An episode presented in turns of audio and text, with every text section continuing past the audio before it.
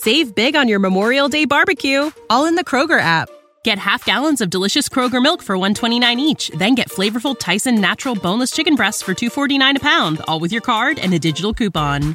Shop these deals at your local Kroger, less than 5 miles away, or tap the screen now to download the Kroger app to save big today. Kroger, fresh for everyone. Prices and product availability subject to change. Restrictions apply. See site for details.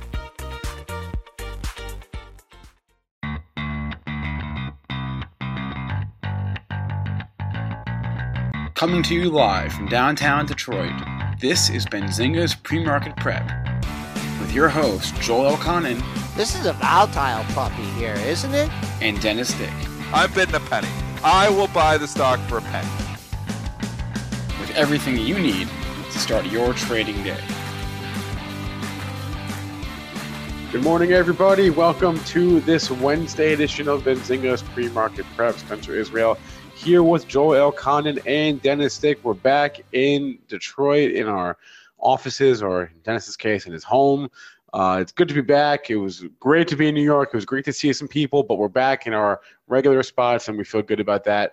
Uh, to this morning, wow, Target. Uh, what can you say about that one?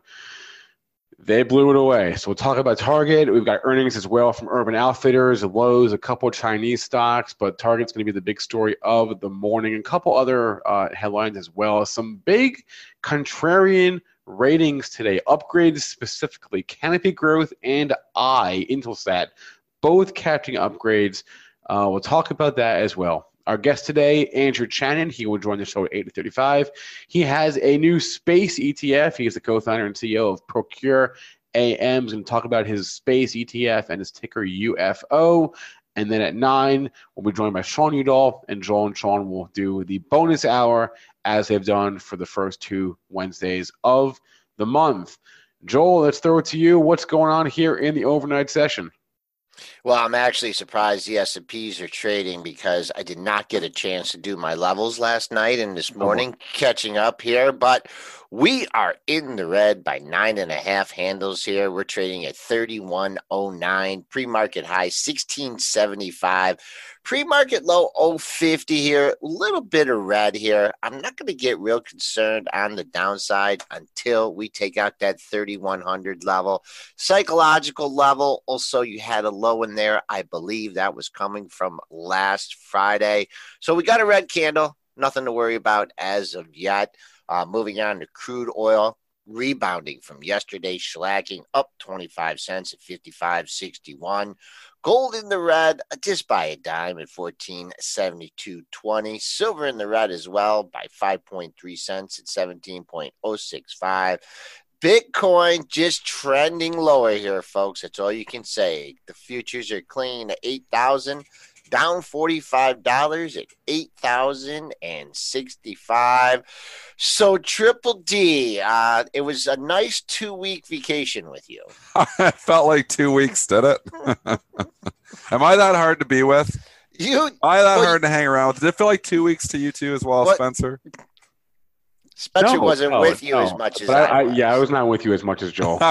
I'm not annoying, Joel. Thought it was two weeks and not two days. Well, no, no, no. Let's put it this way. You said as much as a normal person would say in two weeks. I Just don't be quiet. you needed a muzzle. You needed a muzzle for me. no, but, but uh, shout out good. to everybody on the Benzinga crew, uh, Yeah. Nicole and Patrick, Jason, putting on a, just an absolutely incredible event in New York. Met a lot of our fans out there. The FinTech Awards were, went really well. Met some interesting people. Uh, but I'll tell you, looking at one screen, and my screen wasn't very good yesterday, and then coming, you know, back and you know, looking at the home setup, boy, what a difference it is! Oh, what a difference! What a difference!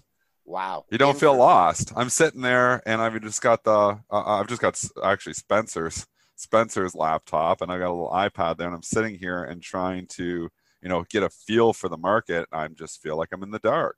I come in here. I've got my screens. I got my filters running, which is my scanners. I've got all the up uh, stocks that are up, stocks that are down, stocks that are bid up, stocks that are bid down.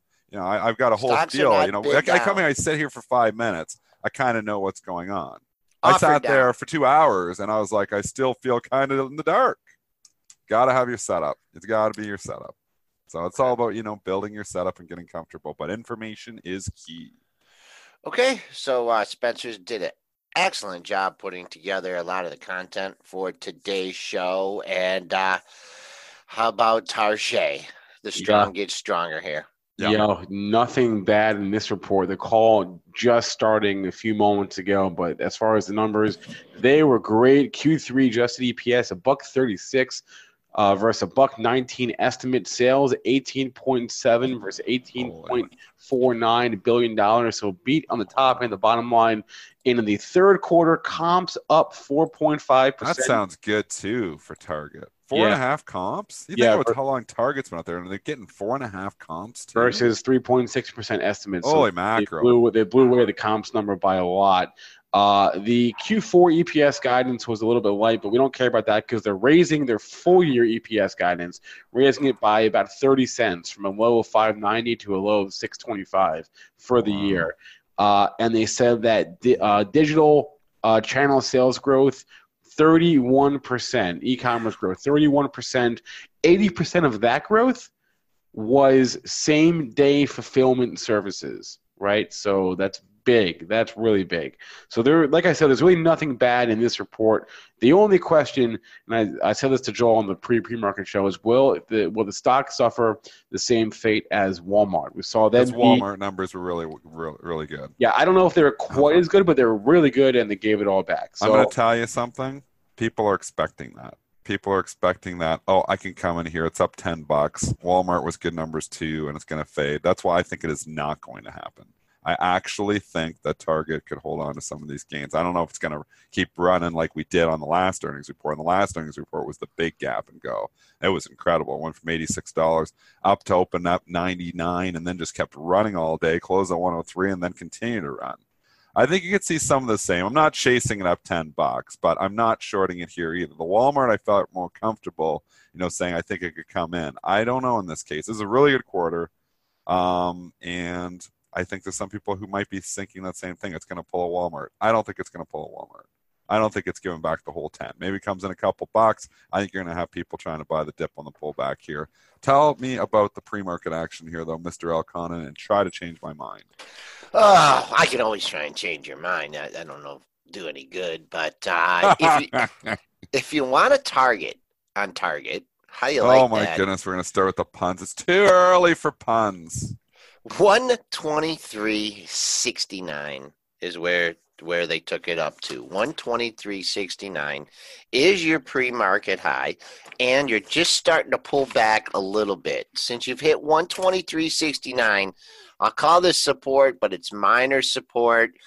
Ah, 119.30. We've hit that on two of the last five 15 minute brackets. So there's your there's your early range, 119.30 to 123.69. I'm not seeing much in the buck. JV Spec, are you seeing much? Because I'm looking here and I see, you know, 7,100 shares up at 120.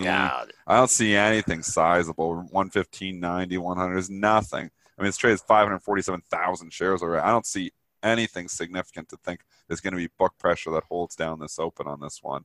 So it's wide open. I mean, you're trading at all time highs. The stock is wide open here. I'm uh, I'm not shorting it. Quick question. I'm not going to lie. This is a no trade, no touch for me because up ten I can't chase it. So what does Nick always say? Too too hot to, chase, too high. No, no too, too high to chase, too hot or too hot to short.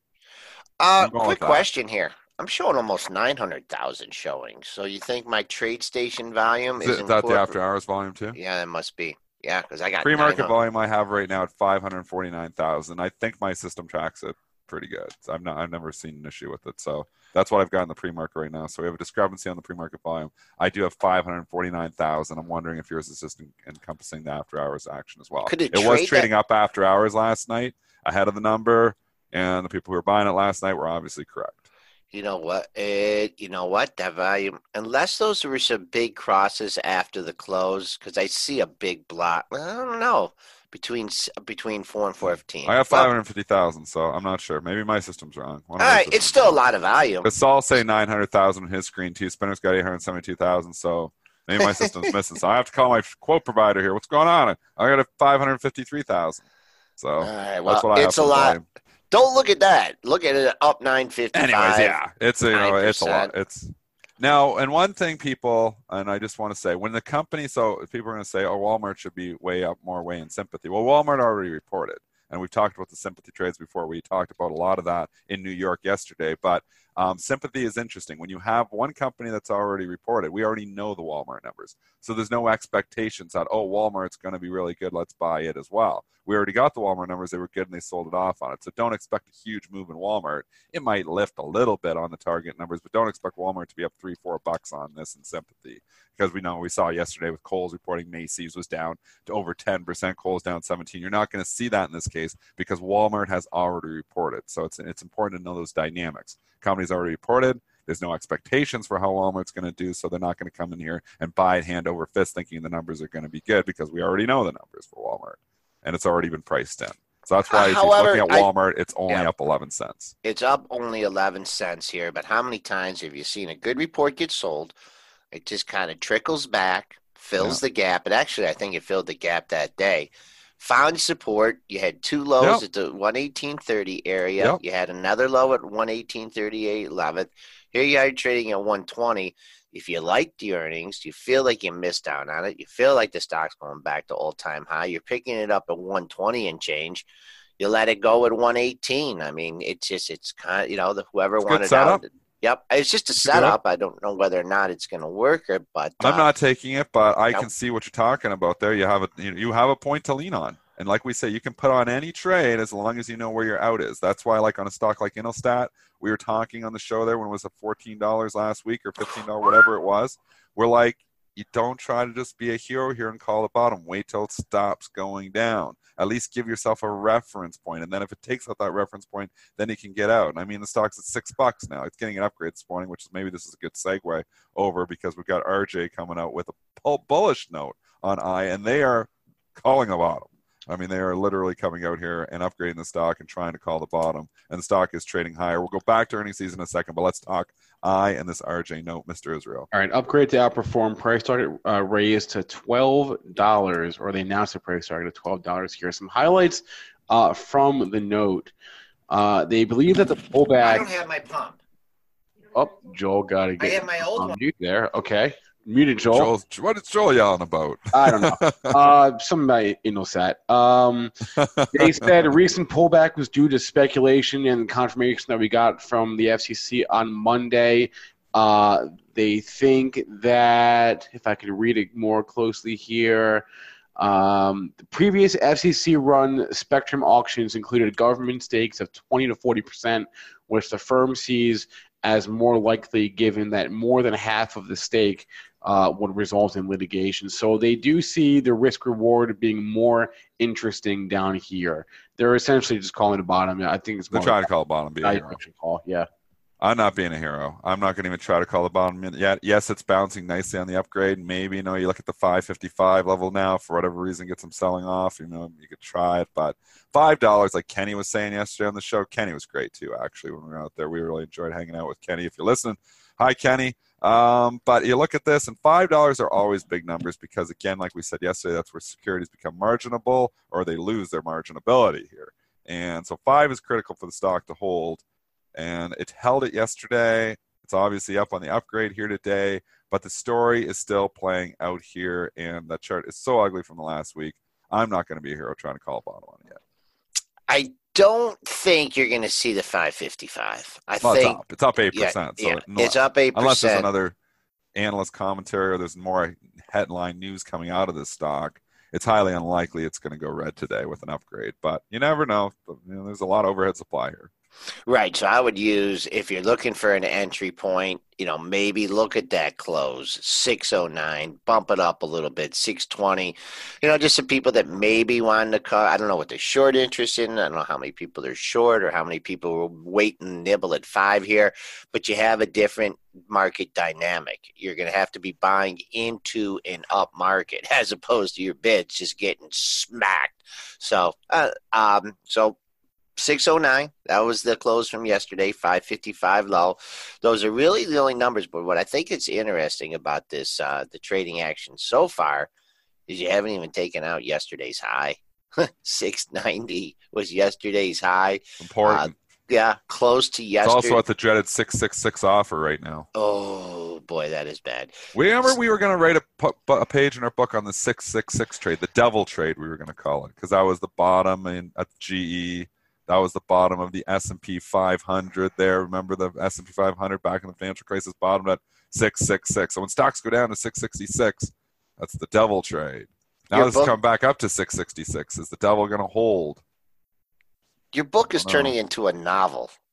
I know it's getting long. I thought it was going to be like six pages. It's like eight pages now. Yeah, it's getting getting along here, but yeah, you open up uh, six six ninety really opens up here. Get over seven, but here we are trading at uh, six sixty six, up fifty seven cents. I could always try and figure a nice retracement here, but we're far from uh, far from talking about that here. But uh, you know, we like these. We did a lot of talking in uh, New York about analyst ratings, uh, whether you're going with the herd or you're Yeah. making a contrarian call. This is the definition of a contrarian Oh, call. it is. Hegs- And we have two contrarian calls here this morning, Joel. We got a big one, and this one is very interesting. Canopy Growth getting upgraded. BAC Spencer Israel. What's up? Upgrade to CGC. upgrade to buy, no less. I have to go into my. Whoa, that is a contrarian call because this stock has been straight down. Feels like forever. We've been talking about the show is fifty. I'm just going to go to that fifty-two dollars back in May. So we go six months later. It's been cut down by about sixty-five percent. Trade down to fifteen is up a dollar here this morning almost on this upgrade up seventy-eight or point seventy-eight cents. What was said in the note? You got any note? You got any? I don't got highlights? anything in the note in front of me. No, no highlights for you. But uh, first upgrade we've seen for this one in a while, and it's not a super uh, highly covered stock. Saying the worst. I'm just quickly trying to grab the note here. So they're saying the worst appears to be over. They expect the company can potentially exceed expectation. Okay. So the analyst comments now with shares down 38% versus the S&P being up this year since our downgrade. The bad news is out. The valuation is more reasonable, and importantly, street estimates are achievable or even beatable for maybe the first time in Canopy's history as a public company. Channel inventory is getting leaner and data to look better ahead of retail dollar volume. A bear case based on multiple compression and to a certain extent cash burn, despite still years of cash, seems less robust now. So jump in. That's a lot of bullish stuff. They're just saying the the worst is over, is what they're trying to say for CGC. I don't know if that's the case. All I can tell you is that this trend is still not your friend, and there's going to be a lot of people wanting to sell as the stock comes back up because everybody is burned on this. And like Spinner was saying, we are going to be entering tax loss season two, and that is not good for the pot stocks either. I believe rallies are to be sold on all pot stocks. I think the worst is not over, so I'm disagreeing um, on the overall sector. I don't know about specifically CGC, but I think if you're buying pot stocks here, it could be a rally for a day or two. I mean, this could kickstart the sector. I don't think I'm tracing CGC up uh, 5%, but if CGC really goes crazy and gets up to like 17, 18, squeeze them a little bit there, if I was long, I'd be lighting up. Uh, just one comment on your book from Ivan. He wants to know, or he says, if it's longer than 10 pages, then make it a video because he has a Gen Z attention span. okay. Uh, Um, So well, I will what's- say the other pot stocks are going to lift with this. so it's not just going to be CGC. It's going to be all the pot stocks are likely to lift with this. So if you're trading pot, it's going to have probably a pretty good morning. If for whatever reason they turn around and start giving it back here, that is horrible. So hopefully, for all you pot bulls out there, hopefully this can be the start of maybe a little relief rally, a dead cat bounce, whatever you want to call it. I don't think this is the start of a new bull market. I think this could be a relief rally because these things are so oversold. So could we squeeze Cronos back up to eight? Potentially, potentially. I don't know if I'm trading it though, just because there's so much overhead supply and the and the trade's been so bad. Could they squeeze, you know, an Aurora can or Aurora cannabis maybe back up to like 260 or 270? Maybe. I mean, it was there two days ago. So There you're you coming here shorting and, and right away into this bounce. It, it's a hard it's hard to do because they're so oversold. So when you see a, an analyst bullish call like this, it gets everybody a little bit excited more about the sector. So you could see a day or two maybe of relief pop. I think it fizzles out eventually, though. And The uh, trades, not investments, here, in my opinion. okay, so the only people here that are profitable are the people that really have bought it over the last four days. Uh, you went down, made a low at thirteen eighty one. So what you have is all these people that had waited all this time and started bottom fishing over the last three days, four days. All those people right now are offering it at like sixteen thirty two. We've hit in the Trying last, yeah, yeah, or taking profits. I mean, there are some people in profits here, For right? sure. Over the Day last four traders. days. Yep. the day traders, like people Right. who had it overnight. I mean, there was a nice candle yesterday, so it's a good time to upgrade it too. You had a little bit of a reversal there. You did. You had full full uh, reversal there. With stock made a new low and then a new high on the day. So that was bullish in itself. So there'd be some technical traders that would have bought CGC yesterday just from a technician's perspective, wouldn't there, Joel? Yeah. Oh, yeah. To go down and make a new low and then And then come make a new back. high. That was a reversal day. Yep. Yep. Uh, so what I'm looking at here, if you can clear this 1632, which is the pre-market high, I, I get excited, but I want to get real excited. I want to see what happens at 1662. And you mentioned that level, Dennis. That's your four-day high. Your next daily high is almost three bucks higher than that. So if they can push this thing through 1662, get it up into the 17 handle, you know, once again, people that wanted to buy it yesterday and didn't will have to buy it into a lifting market. And also people that, ah, I'm covering this thing at 10 bucks. They're either going to have to wait a couple days or buy into a rising market. So 1662, that's a good level to clear here. Uh, in uh, in canopy growth, uh, Spoos getting off the mat. We missed another buy the dip opportunity. Yeah, if it Um, pulls back um, 10 points, you see yeah, have to buy. Those are the dips now. We get market down 0.35%.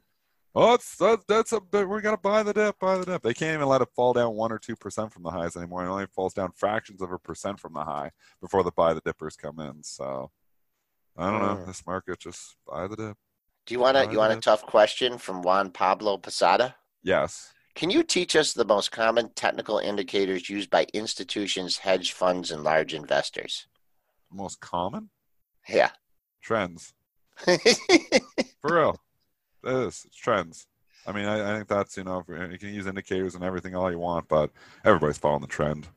So stocks are trending up, they're buying pullback, stocks are trending down, they're selling rallies. I mean, this is why this comes to fruition. This is a trendy, the, the market has been trend following for years. They want the trends to be up. They want, you know, and then what, the, what they want the stocks to be stronger. Those are the ones they're buying, the stocks are weaker, they're selling. So I'm just going to say it again. It's all about trends and I would say, from a technical perspective. yeah, from a technical perspective, I would say put fundamental in there instead of uh, technical because I think the fundamentals ultimately rule a lot of their decisions. Oh, I, I'm more of a fundamental trader than a technical trader. We, Yep. we know that if you're listening to the show, Yeah. but I respect the trend. Yep. Because if you if you if you identify something that you want fundamentally, then you go to the technicals. If you're just trying to look at the technicals, no matter how good your indicators or your technical analysis is, if the fundamentals are not there and the company's losing money, then good chance the stock's not going to go anywhere. But uh, in the long run, fundamentals are the or what makes the price really in the long run. The short run, you have technicals, you have always have a lot of other factors. You can have your market structure factors, which locates and different stuff. But for the most part, you know, in the long, long run, it's fundamentals that will drive price. I mean, Dennis- it's just like Target. It's the same story. Target blows away, blows away, raises guidance, stock's probably going higher. All right. So guess what book Robin Steckel is recommending we read? Mm, yeah, well, you only get one guess. mm, Don't look no at the you. Oh, the the one that's been out, the Renaissance. Simon the Simon's book. Yeah. Yeah. Yep. We we've had lift- that's a, she's the fifth person in the last week, so I better read this book. It must be pretty good. So Yeah. obviously, you know, um, that hedge fund has outperformed the market for what forty years. Is that what it is? Yep. Give me back. Give background in that book, Spencer. You know it. Give the background of this book, just for Uh, other listeners, because I don't know if we've talked about it on the show. Yeah, it, it's a. It's. I think it might be the first book, uh, the first or maybe the only. What's the only. name of the book? You got the name of the book in front of you? Yeah, I had it yesterday. The man who solved the markets. The man, the man who solved the markets, written by a longtime reporter here, and he got some pretty good access. Uh, uh, not not with the company itself, but with former former employees and and sort of how how they essentially beat the market, how they constructed their systems to do so. Employees of who? Of of, of Renaissance, he talked to Okay, okay, okay. yeah, yeah. Um, and I mean, he got better access than I think almost anyone who has. It's like a little Right. inside scoop in the Renaissance. Yeah, the the author's name is Gregory Zuckerman. Uh, he's he's a long time Yeah. uh, you know, long time uh, writer, and so I've I I'm I haven't bought it yet. Full disclosure, I've just listened to interviews he's given, but I'm going to buy it. I'm going to read it because I think I'm going to read it too. I don't hardly read any trading books anymore. I often find I just don't gain that much from it. Um, you know, but uh, this one sounds like a pretty good one, and I I'm curious. You know, if they give me a few secrets from Renaissance, sure, I'll check it out. all right. yeah, so wait, that's a book that everybody has recommended to us. When we were out in New York, it was like at least four people recommended that book. So let's go back it's to gotta, your be a good one. Well, let's go back to earnings. We we missed Lowe's. We talked Target. We missed Lowe's. Yeah. Let's go back And to Lowe's. what did we say on the show? What We did we said- say on the show yesterday? we said the bar was set low. No pun. the bar was set very low for Lowe's. Remember, we kept saying low, and if we say low one more time, it was, it was the puns were just out of hand on Lowe's. But we said the bar was set very low, no pun intended, meaning that because Home Depot had obviously missed and disappointed, if Lowe's said anything okay, the stock was likely to rally. Well, they did not only say anything okay, they actually beat, and as sales were up, so they kind of showed Home Depot how to do it. Now, this quarter was good, but other things being equal, without the Home Depot report, I do not believe it would have been up five points here this morning. So I think the bar was set so low that they were expecting Lowe's to lower guidance and potentially miss. And they actually give us a number, Spencer, and then I'll go to the All right. details. Give us Uh. Q, Q3 B- uh, adjusted EPS a buck forty one versus a buck thirty five. Sales of seventeen point three nine versus seventeen point six eight billion. So a slight sales miss to go with the EPS beat, and the uh, full year adjusted EPS guidance they gave is in line. So In line. essentially Good enough. For it, right? Yeah, this report, if Lowe's would have reported first and not Home Depot, I think Lowe's could even be down on this report. That's how much the Home Depot reported mattered. But expectations were so low for Lowe's yesterday. I mean, Lowe's traded down two points off the Home Depot report. So everybody expecting the worst, expecting that while Home Depot lowered. So in all likelihood, Lowe's had a bad quarter too. Well, Lowe's came in line. That was good enough. And they didn't lower guidance. That was good enough too. And that's why the stock is up $5. It's not that this report was awesome. It's the fact that it wasn't as bad as Home Depot. And that matters. So it's always good if the company, if you're reporting second, you always want the company that was reporting first to miss because then the bar is set lower for you. If the company blows it away that's reporting first, then the bar is set high, and then there's a higher likelihood that you're going to have to blow it away too to go higher. So it's all about sentiment coming in. Expectations were set much lower because of Home Depot, and that is why Lowe's is up five points here this morning on this okay report. If you're looking for a candidate to give back the gains, and you had to pick between, or if I had to pick between Lowe's and Target, I think, and for other reasons besides what you just said, Dennis, I'd say Lowe's Yeah, because uh, you hit the pre-market high at uh, one twenty point sixty seven. That far exceeds the former all-time high, and I know Target's a different what was the pre-market high? What was Former all-time high was one eighteen twenty it? I've got that. What was the pre-market high? Pre-market high was one twenty point sixty seven. Okay, 120 is going to be big. Yeah, there you go. Because you've already peeled back. You did the ne- next couple brackets. You hit 120.50, and then you came in and it was 119.77. So I bet you those offers are stacking up here at 120. That could be, you know, where the designated market maker is going to have to fill Could all be. those uh, sell orders. And then if you're looking for the gap fill support, I don't know if you'll see the top of yesterday's range, 115.12, but uh, this one, it, it- just keep an eye on it. Be more likely sellers to see if they what they can do at 120. They don't get to 120.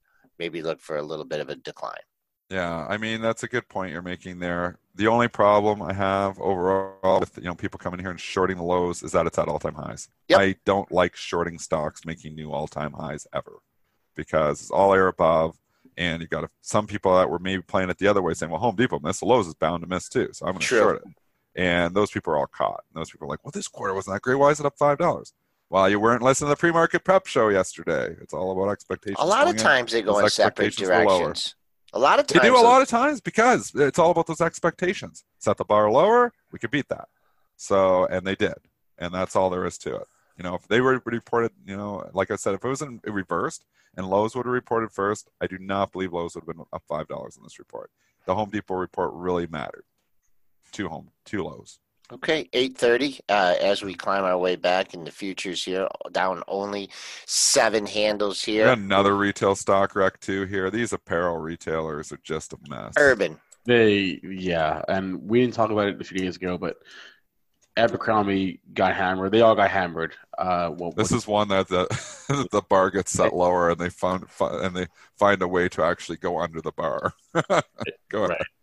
So Urban Outfitters reporting yesterday after the close, Q3 EPS 56 cents. They only missed it by a penny. Uh, sales 987 versus a one a million versus a one billion dollar estimate. So they missed both the numbers. Comps up three percent. I guess that's okay, although I, I don't know what the estimate was. I don't have in front of me here. Um, regardless, sales and earnings miss in the quarter. Not what you want to see.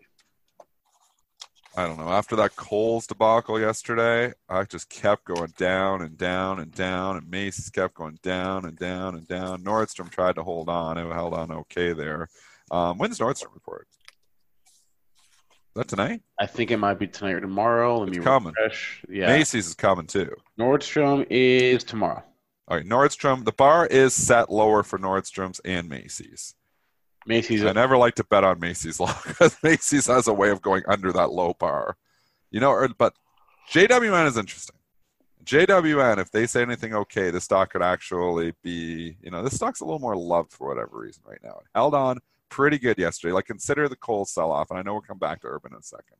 But to consider how bad the Kohl's sell off was, Macy's totally participated in that. It could not catch any, you know, support really whatsoever. It was down almost 10% by the end of the day. The Nordstrom was only down three, four percent. It was holding on pretty well. So if Nordstrom can come out and say okay earnings, the stock could you know the stock could rally. So I don't want to bet against Nordstrom here, at least on this report. Um, going back to the Urban Outfitters, these stores like it's like the Gap. I mean, they're just a mess. Um, it wasn't that bad of a quarter, but it doesn't matter. They just don't want to own these stocks. And they had a nice relief rally, the laggard rally from September and October. But if you go a little bit further out on your weeklies and you look at the what it's done for the last two years, the stock is basically straight down. It means a lot of overhead supply. A lot of people are caught. And the story now for the retail stocks, where it got hot for a little bit, has cooled off significantly. And URBN down 14%. I do not expect this to rally this back today. Did they give pizza sales? Is that this, this the one that's selling pizza now? Not like every quarter. Did, are you were, were you right? Do they really sell pizza at Urban Outfitters? Yeah, remember they bought that pizza place a few years ago. They bought the pizza, the the, the Philadelphia-based pizza restaurant. Buy yourself a nice little uh, teeny bopper shirt and a slice of pizza. Yeah. The business model. We'll feed Yeah. you and we'll we'll clothe you. We do all you know all your Yeah, P- uh, got you hooked pizzeria, up. pizzeria Vetri. Uh, uh, yeah, no, no, they did not give pizza sales, Joel. Okay, I do see a, a potential area of support here, and yeah, I do. Look at uh, go to your dailies here. September 18th, all the way through September 25th of this year. One, two, three, four, five, six lows in the same area. Call it 24 bucks. You got it there in the uh, in the after hours. You got it down to 23.90. So So that not- coincides nicely. We Yeah, talked about I this when we were in New York yesterday too. When those pre-market lows coincide with those lows from before, that's not bad. So you have a setup, a setup to call the bottom in Urban. Are you doing it? uh, I don't think it's going to get there. Oh, you don't think it's going to get down four and a half bucks? Can it down under fifty cents? I think you could test it. It's just like one of those. Does it hold? It's just one of those sleep. You know, I don't like any of these stocks, so I'm probably not playing it. But I can see your setup. Maybe you get a little bounce trade twenty three ninety. Maybe. I, I, Yeah. I Well, I don't. board with that. You could. You could probably talk me into it. Okay. All right. I'm just. Don't I talk mean, me into it. I don't like buying these retail stocks. When you see that many daily lows in one area, and then you see a bump up to 31 bucks, and then it comes back down to that area, I, I don't know. It's just, it, yeah, just historical, you know, significance of it. It could go to 21 bucks today, but I'm just saying there's support. There were buyers five days in a row. There was buyers in the pre-market, and now you're starting to lift. So they're like, "Oh, I missed 24. Now I'm going to go 24.10 bid. Oh, I'm not getting that. Now I got to go 24.20 bid." So we'll Again, this happens. is only trade 117,000. Am I right? What's the volume on your Urban? Let's see what my Uh, volume my- is. yeah, 117. I wonder why Target was different. 117. I have the exact same thing Well- too. Oh, I wonder why I had different numbers in Target. Uh, What's your don't know, target now? I'm 823. 1165. I must have missed something. One- my one my point one- provider must have missed a big trade or something. That's so Yeah, weird. I don't I've know. never seen that before. Yeah. I'm gonna yell at Gotcha. them. Okay. Anyways, I'm not gonna throw them under the bus and tell you who they are, but I'm gonna yell at them. Uh, So, Tarjay uh, continues the rally here. We are at 122.30 now, up That's what we were 11.50. saying. I would not be fading this. not yet. 120. It was 120 and a half. And I would not be fading this target one. I think you got some people. It's breaking out new highs. Really good quarter. I don't think it pulls a Walmart. I'm going to say it again. I do not think this gives us back. All right, eight to thirty-five. Let's bring on today's guest. Uh, longtime uh, fr- uh, friend of the show has been on, but is on for something new today. Andrew Chanin. He's the co-founder and CEO of Procure AM, and he's got a new ETF uh, with maybe the best symbol on Wall Street. Andrew, good morning. Can you hear me? Good morning. I can. Can you hear me? I can and I can see you. So, Andrew, uh, you've got the Procure Space ETF ticker UFO. Congratulations. Well done on the ticker. Yeah, Yeah. stop. How do you get a ticker UFO? How is that not taken by someone? That's a fantastic ticker. Much appreciated. I was I was thrilled when I, I came up with it, but even more thrilled when I realized it was not currently taken or reserved, Yeah. which is it's not easy these days. No, it's you know really out I'm of this world. Thank it. you. I'm regretting, you know, that I never took DDD because my, my initials, I'm Dennis Dale Dick, I'm, I'm Triple D, everybody calls me. I'm regretting it. It's 3D systems now, but it was available for a while. I should have like got that if I was ever going to go public myself, just launch myself public. I was going to go under the symbols DDD. So congratulations on getting that UFO. You got to be fast. I appreciate. it. Let me know when the when your IPO is. I don't know what I'm IPOing, but I like the SPAC. symbols. Well, Tell us about your fund. So we launched UFO in April. It was a concept I had been working on for a while, but we were thrilled to actually find uh, a group that had been working on building out one of uh, a space index for actually several years. And so it's a, a coordinated effort between a known index provider, S Network Global Indices, and a newcomer that has a, a significant background in the space industry, a company called um, Space Investment Services, led by Micah Walter Range, a former director of the Space Foundation. And so he has a background in space technology and space policy and really understands the industry, the players. And so, you know, when we were kicking the tires on the various indexes out there, we, we found this one and fell in love with it. So, um, you know, what they do is they break down uh, both pure play, which, um, you know, I think when someone's looking at investing in a thematic fund, one that's following a specific industry, I think that pure play exposure is something that's typically very important for them, as opposed to something that has you know just completely diversified companies that aren't really moving the company's bottom line from their that specific theme, but maybe from other businesses. Um, but that said, um, you know, 20% or less of the fund does have some of these more diversified, um, think aerospace and defense names. So like your Lockheeds and your Airbuses and Boeings and whatnot that are major players in space, but it's not a majority of their revenues. But the types of companies that this index is looking at are companies that specialize in ground equipment manufacturing that are dependent upon satellite systems, rocket and satellite manufacturing and operations, satellite based telecommunications, think radio and television broadcasting, um, certain things like uh, satellite imagery um, that's typically used for intelligence services, and actually more and more now being used by um, even hedge funds to get new data that other people aren't necessarily looking at to make you know more educated or different decisions using different data that others aren't using, and then other types of space technology and hardware. That actually brings me to my uh, my next question, which was, you know, you there's if you look at the holdings, you get the obvious names, you get Lockheed, Boeing, as you mentioned. But if, if you can break it down by sector for us, uh, uh, what is what is the sector breakdown here? You've got some communication, you've got some uh, defense companies, but like, what is what is the sector breakdown here?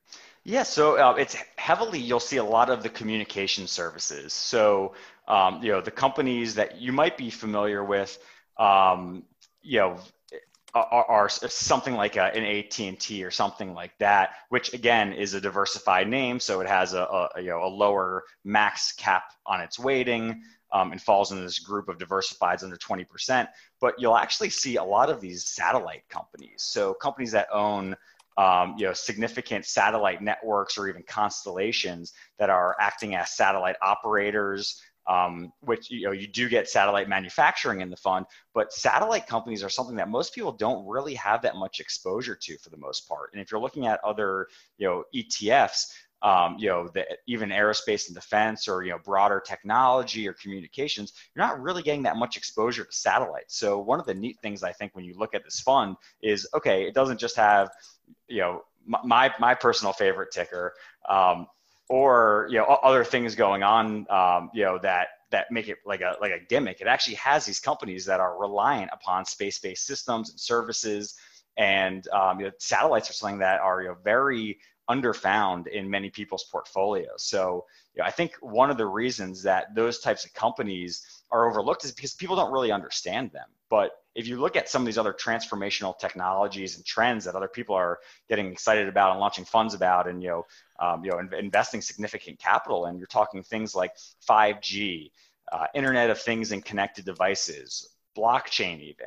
Um, so some of these, you know, data intensive industries uh, many of them are actually reliant upon satellite based systems in order for that data that's being generated to get from point A to point B.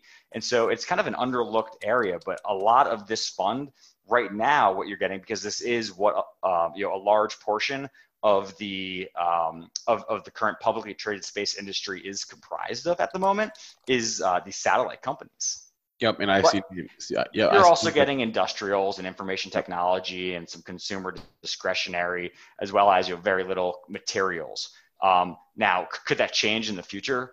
Um, certainly, you know, the, the, index isn't just set it and forget it. It is a rules-based index, and it can look at um, you know other types of industries that we might emerge into, like space tourism and transportation and hospitality, which you know things like Virgin Galactic and whatnot make those types of areas possible. But also you know, the militarization and defense of space, right. space resource extra- uh, exploration extraction. So it is a, a, living, breathing index that is looking at all these areas that might become uh, future publicly traded space companies. Right, and you know, uh, you look at the holdings. You, you, see names like Dish and Comcast and AT and T as well, and Garmin. Uh, how actively managed is is the fund? Because I look and I see I ticker I. We've been following this one here. It went from 22 to five in a week. It's up to six now, but uh, you know, you, you get a big loser like that over the course of a week. How actively managed is, is UFO? UFO is uh, a passively managed fu- uh, fund. It tracks the um, uh, S Network Space Index, which is a, a, global index and you know comprised of companies from around the world. I'm glad that you actually brought up Intelsat. Um, you know, space, just like many other industries, can be a volatile one, and trying to play an industry by picking an individual name could be a very, very risky um, proposition. Putting all of your eggs in one basket. And, you know, that's actually one of the reasons why looking at a, a long-term, technology-heavy, driven industry, to me, um, you know, it made sense to actually provide for investors something that was giving them instant diversification, not just to U.S. companies but to global companies. So although Intelsat is actually listed um, on a U.S. exchange, it's actually a Luxembourg-based company. And what's really interesting about what's going on with that company is um, currently in the U.S. we're looking at doing a 5G spectrum auction. And because Intelsat, as well as some other satellite companies, happen to be um, actually internationally domiciled, US regulators um, are actually looking at that as something that they might not want to allow a foreign country's um, uh, technology companies to actually be a player in something that is um, that the U.S. is going to be relying upon in the future. So when that news came out, we did see that um, Intelsat um, took took a big hit that they might not be allowed to enter this auction. But you have to look at this from a global perspective. If the U.S. is doing certain things from a trade war perspective or others, you have to wonder what happens when other countries or regions um, have their own auctions or things like that for 5G. Will U.S. companies see that same isolation and be blocked out? And if that's the case, um, you know, it, it, might be a loss currently in the U.S. Um, for a company like Intelsat, but in the future, it might be actually a benefit in Europe or Asia or something like that for other companies. So it, it really is important for such a globally collaborative industry to have, in my mind, a global representation. Uh, so Andrew, you're you're known prior to this for uh, the ticker hack, the ETF hack, and uh, that was a, a, good idea, and you were ahead of that theme. Uh, but your timing was also great because if I recall, just after you launched hack was the Sony hack, uh, if I remember correctly uh, and that that was the big catalyst uh, for your fund. Is what is the big catalyst here for space? Is, is there one?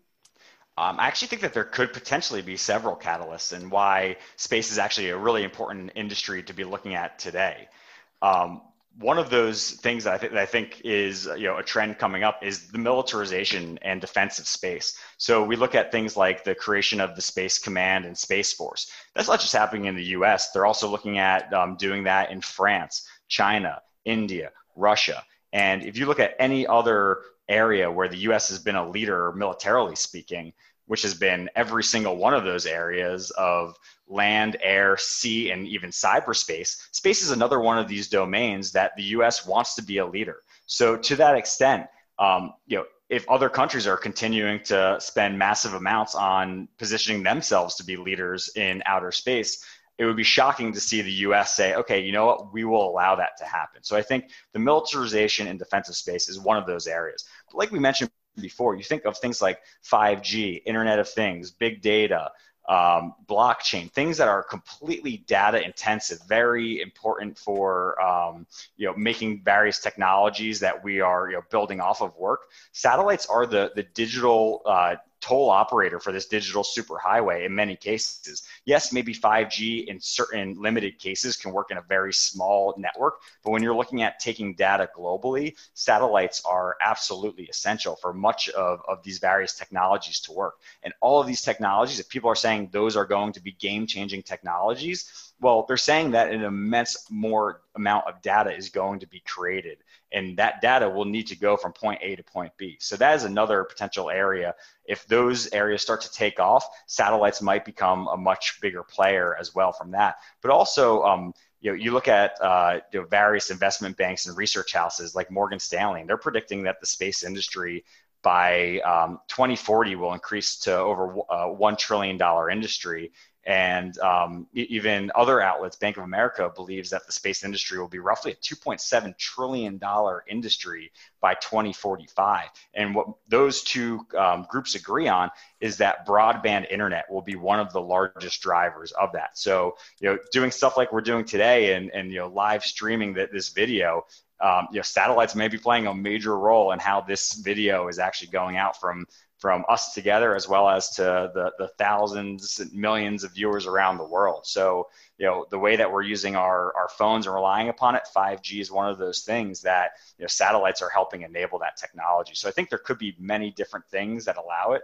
But, you know, if you also look at some other technological cross sections that are making space more accessible, you have things like reusable rockets. If you don't have to just destroy a rocket every single time you launch it, and you can actually reuse it, you're going to save a ton of money. All you need to do is just put new fuel in there and do a new kind of test. Um, so that's one thing, as well as satellite technology. Satellites are getting smaller, sensors are getting stronger, satellites are lighter, and you're able to do even more than you were from a satellite 10 years ago. And if that continues to change, it's going to allow what more companies can actually do in outer space. So being able to kind of limit those, lower those barriers to entries for new competitors to come will create new technologies. And a lot of it will be reliant upon the infrastructure that's being built today. So you can correct me if I'm wrong here, but I feel like space is a relatively new investment theme, uh, and certainly not as uh, well known as cybersecurity. Uh, so, what has been the reaction, you know, across the street as you've sort of gone gone out and and launched this fund? Yeah, you know, I think we've seen a lot of a lot of interest from from all different areas. I think um, you know retail investors, even even um, you know p- people from home calling uh, and calling our our 800 number and reaching out because they want to buy stock for for their kids that are fascinated in outer space and they want them to be able to have something that that they're already excited by you know so many people are excited by space but they don't know what it means or they have completely wide ranging definitions for what it is and you know, that's why we were thrilled to be able to work with an individual and a company that, with so much experience in the space industry. You know, I think what we've seen with um, you know the Robo Fund from um, Robo Global and you know having a deep bench of individuals that understand the robotics industry i think was something that was kind of helpful for them to get the message out. For us being able to work with various um, people from across the space industry to help others understand not just hey ufo exists it's a fund if you want to get broad-based global diversification and exposure to space companies here's a way that you can get exposure. But also really this is an extremely important industry for not just america but for global aspirations And you know, the more you hear about climate change and environmental damage and turf wars and uh, you know in, on Earth, there is tremendous collaboration going on from countries and companies from around the world trying to advance various human missions to increase what we can do in outer space. And a lot of them are using publicly traded companies. And if you look back to where we were years ago, it was almost completely a government funded kind of, okay, this is a, national pride thing. But now governments are saying, you know what, we realize that we don't, not only can we not do everything in house, but we don't even want to do everything in house. If we could find a company that's going to be able to help us complete our mission, we're happy to license or purchase that technology for you. And that's really that and uh, advancement of space policy is really kind of taking that next level for outer space. And I think that people are starting to wake up. You know, clearly Morgan Stanley and Bank of America and other groups building out space research groups is a first sign that this is a serious industry and one that will hopefully be here for a long time. And we'll be talking about completely different things the next time we do one of these pre-market preps um, when looking at the space industry. Uh, two issues before we let you go. Uh, getting a question I see that's in your uh, index, MAXR, if you want to make any comments on that. And then I just did a quick look and I don't see Tesla in there. Well, you know, Elon Musk is certainly known for his ambitions for outer space. However, um, much of that um, exposure is actually via his private company, which is actually SpaceX. Okay. So Tesla um, would be far from a, a, pure play company, and even as a diversified company, would have very little revenue growth from space. So that's that's a reason that is not included in the index. Maxar is a is a very interesting company with um, you know that's constantly changing, and they've actually helped Canada, um, you know, government agencies and others actually build build and um, operate several uh, satellite networks around the world. So Maxar is a really interesting player, one that has seen a lot of volatility, a lot of um, changeover, and um, you know um, additions and spin-offs and acquisitions and whatnot for that company. It's one that I think is um, has seen a lot of volatility, but is starting to figure out its you know its its its its place in the world. But it has done a lot of things um, within the U.S. and Canada as well. All right, Andrew Chanin is the co-founder and CEO of Procure AM and the new Procure Space ETF, ticker UFO. Andrew might be the best ETF namer on the street. Andrew, thank you so much for joining us today, and uh, good luck with the new fund. Thanks for having me. All right, 852, guys. How are we doing out there? Well, we tried to clear yesterday's low at 1275 here in the futures. We tried that on several times here, tried to get above there, hit it right on the kisser quite a few times. So there's our early morning resistance. Let's call it 3113 for simplicity's sake. And then we've just kind of trickled back. Uh, still looking at that pre market low as minor support at 0450. Um, on your dailies, I was wrong. You got nothing at 3100. Uh, if you're looking for support in the S&P daily chart, uh, basis not not the intraday trading, but the regular session 95.75. That was your low on Friday. That's back under 3100. Intraday low on that day was 03 and a quarter. That coincides nicely with your pre-market low at 0450. Salesforce right. came out with some guidance. Yeah, I was about morning. to go there. yeah, we haven't talked it yet. Stocks really doing nothing because I don't know why they came out with this guidance because it's really a nothing well, burger have, either. I'll tell you why. Because okay. the Salesforce Dreamforce event is going on. That's like their, oh, annual, okay. their annual conference, and they gotcha. they they have investor presentations type at the beginning there. So that's why they had the the the guidance this morning I don't know what the algos were reading because it, it dropped on that and it's gotten it all back uh, this morning. So they raised. There, there's really nothing there. So the headline is just that they raised their uh, 2020 sales guidance here. Uh, but it's so slight. Give us those numbers. Like, I mean, it's. Yeah. It's, well, yeah, it, it's a slight raise, and they, they also gave some 2021 sales guidance, and that is in line with what analysts were expecting. So uh, there's very slight, very slight sales raise for this year. I'm sorry for next year, and some some uh, updated guidance for the year after that. There's nothing really to get that excited about here. So I mean, yeah, it's sold off a little bit. It's come back. I don't know how they're interpreting. It's, it's the numbers are so close to being in line on both both uh, sales guidance and your uh, uh, for the 20 and the, for the 21 that it's hard to get excited about this at all. Uh, just quick uh, answer a quick question here for Paul W. Uh, what do we mean when we use the term comps? It's most often used in retail stocks, and it's just talking about how it comparables is really the full word, and it re- refer- refers to the company's same store sales compared to the previous year or quarter at a similar store or stores put together. So comps is just short for comparable. Right. So it's all it is is every any location that's been open for at least 12 months, they took the sales from last quarter and they compared it to the sales in the same quarter a year ago. They're so knocking out the new stores.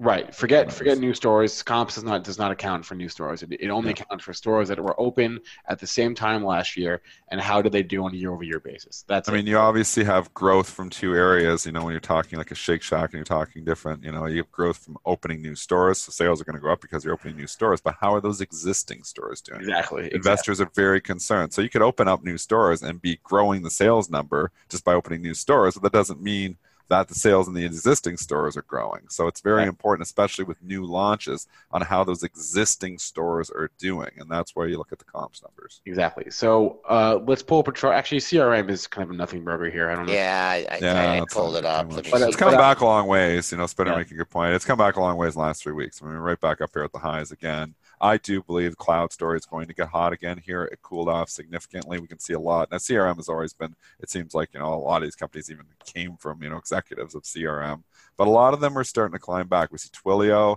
we talked about the 90, continues to climb. It's through 100. It's showing some life here now. I bought Workday in my long term portfolio simply because I believe eventually they're going to come back. Also, Sean Udall, who's going to be on here in three minutes, actually talked me into it because he was on the, seg- the segment two weeks ago saying if you got a long term time horizon, you know, really long, he was saying something like a Workday you can't really go wrong with. And I was like, well, I have a retirement account. I like Sean Udall. He makes pretty good calls. And I also believe that the story will get hot again. So even though the valuation is nosebleed on WDAY, I stuck a little bit in the long term portfolio. Um, and we're gonna have Sean on in three minutes, so you know maybe he can elaborate a little bit on some of these stocks. But it, uh, the cloud stocks are starting to come back a bit. What's going on in AT and T? With why it's down here again? That's yeah. question. What, what is going on with AT and T? It's got to be a headline here. We missed something. I don't know. I mean, we want to find out right now. I didn't even see anything this morning. Didn't I didn't notice it either. I didn't, yeah, I didn't even didn't even look. I don't okay, know. let's go find out because AT&T is down another 83 cents here. Um, obviously, somebody said something somewhere, so I'm going hunting here as well. MoffettNathanson, man. That was yesterday. That was yesterday. I know, I know, but they he, kickstarted this, so there's something else happening here in AT&T. Chad, help us out here. We're on the show live. Yell at the news desk. Yeah, on AT&T, we need to find out because that's news. It's not going to be down. That's 80 a big move. Nothing. That's a big. It's not going to be down 80 cents on nothing. I'm digging myself here as well. Same time. Yeah, it's down. Uh, it's down below yesterday's low. Yesterday's, I mean, you know what? What? There's six hundred and six thousand to sell as an imbalance. Could that be That's knocking it. it down eighty cents though? Is there anything else out there? That's a huge imbalance for AT and T. I haven't seen one that big for a sell imbalance in a while. So that would knock it down some. I just can't believe they're knocking it down two percent because of that. Um, but that's a big sell imbalance. So there you go. So there is a, at least a catalyst from order flow perspective. I got to think somebody else has said something though, because it's such a big move. I would not think the Arbs would knock it down that far. Hey, hey uh, what was the number on that? Balance. What was the number? Six hundred and five thousand to sell on AT and T. That's significant. But it's already traded 229,000 shares this morning. But that's a big sell imbalance. I would think that would knock it down 20, 30 cents. I wouldn't think it would knock it down 83 cents. All right. I, that's I a big sell imbalance, though. I can't confirm or deny this, but uh, Alan Lane says KeyBanc data shows deterioration in AT and T TV Now subscribers. KeyBanc analyst Brandon Nispel. That's what. That's weakness, weakness in AT&T Now subscribers. That's so I don't I don't know anything about that either. All I can I. tell you is I just went through um, I just went through and checked through some news sources. I'm, I'm looking around here and I just asked a couple other traders. Um, they're seeing nothing except the imbalance. Okay. So I don't see anything okay. that's jumping out at me. Um, maybe it's something. Maybe KeyBanc had some commentary. There could be an analyst note out there here that we're missing. Uh, obviously, we're doing the show live, and sometimes we miss something, but I think this looks like an imbalance thing to me. Hey, uh, Six one, hundred twenty-two thousand shares significant. all right, one more before we go to Sean here. Let's look at uh, PDD, Pinduoduo. It is uh, the biggest loser on my down filter this morning. Yikes! Getting cracked on their earnings report. Uh, the sales Crack. uh, or the EPS was light, the sales was light, uh, and so this is like a Chinese e-commerce play. And Joel, Joel Griffin's saying you're right. There was a KeyBanc note that came out this morning that was negative. Okay. I'm not right. Alan's Oh. right. Alan, Alan, thank you. So we've got a couple other traders saying now there was a KeyBanc note here this morning. So you got a KeyBanc note and you have a huge silent balance. That's uh, kind of Yeah, and uh, who is it here? I think Abner's boy. I think he's going. Someone's looking for a fade here, a pre-market fade fake out. Man, I just don't like that it's through yesterday's low like that. Pretty easy. So if you're looking for a bounce here, you definitely got to get above 37, 37. Uh, that thirty-seven. Forget about it. This one's gonna. This one's not bouncing back. I don't think so. I, I said, you, don't think so? You don't even think it's going to see yesterday? Thirty-one dollars. No, this is small, thin, five point four. No, no, I, I'm sorry, Dennis. I'm sorry. I went back to AT and T. I'm sorry. oh, you're an AT and T. Sorry, PDD. Sorry, sorry, We moved sorry, on. sorry, sorry. Uh, Okay, no, no, that's my bad. We got two stocks in the 30s, so that's where we Yeah, got confused. It's like yeah. this not come back 37. I'm sorry, you know the Hope trade here 31.50. It's trade 5.4 million shares. This thing price discovery is happening. 30 bucks is going to you be your support on PDD. You got some there. If it ta it takes out 30, look out below. I'm scared to buy this stock down 22 percent. This one could be real ugly. What would that? It must have really been a disaster numbers. Did you give us numbers yet? I mean, I gave yeah, I gave him kind of their best. Okay. I I said said they that did- AT&T thing going on. So Yeah. yeah. 20 cents lose. I'm just looking to. Yeah, it's a mess. The mess. thing different about this, all right, I I see a couple lows at 30, 3002 and 2095, but they're staggered. So it's not like uh, you know, don't have the conviction uh, like that urban where you have four, five, six lows in the same area. This is two spotty lows. One on September 27th, and the other was back on August 26th. So, little different scenario here. And this is uh, this is a Chinese stock, correct? Right, it's a Chinese e-commerce play, and our, our, so- our guest in our bonus hour has some thoughts on that. So I'm going to wrap up our show now and thank you. transition to uh, the bonus hour. I want to thank our guest today, Andrew Chanin. If you missed any part of our show, catch the podcast on any podcast platform or rewatch the show on youtube.com slash benzinga tv uh, please remember everything we say on the show meant to be used as informational purposes only not for investing or trading advice.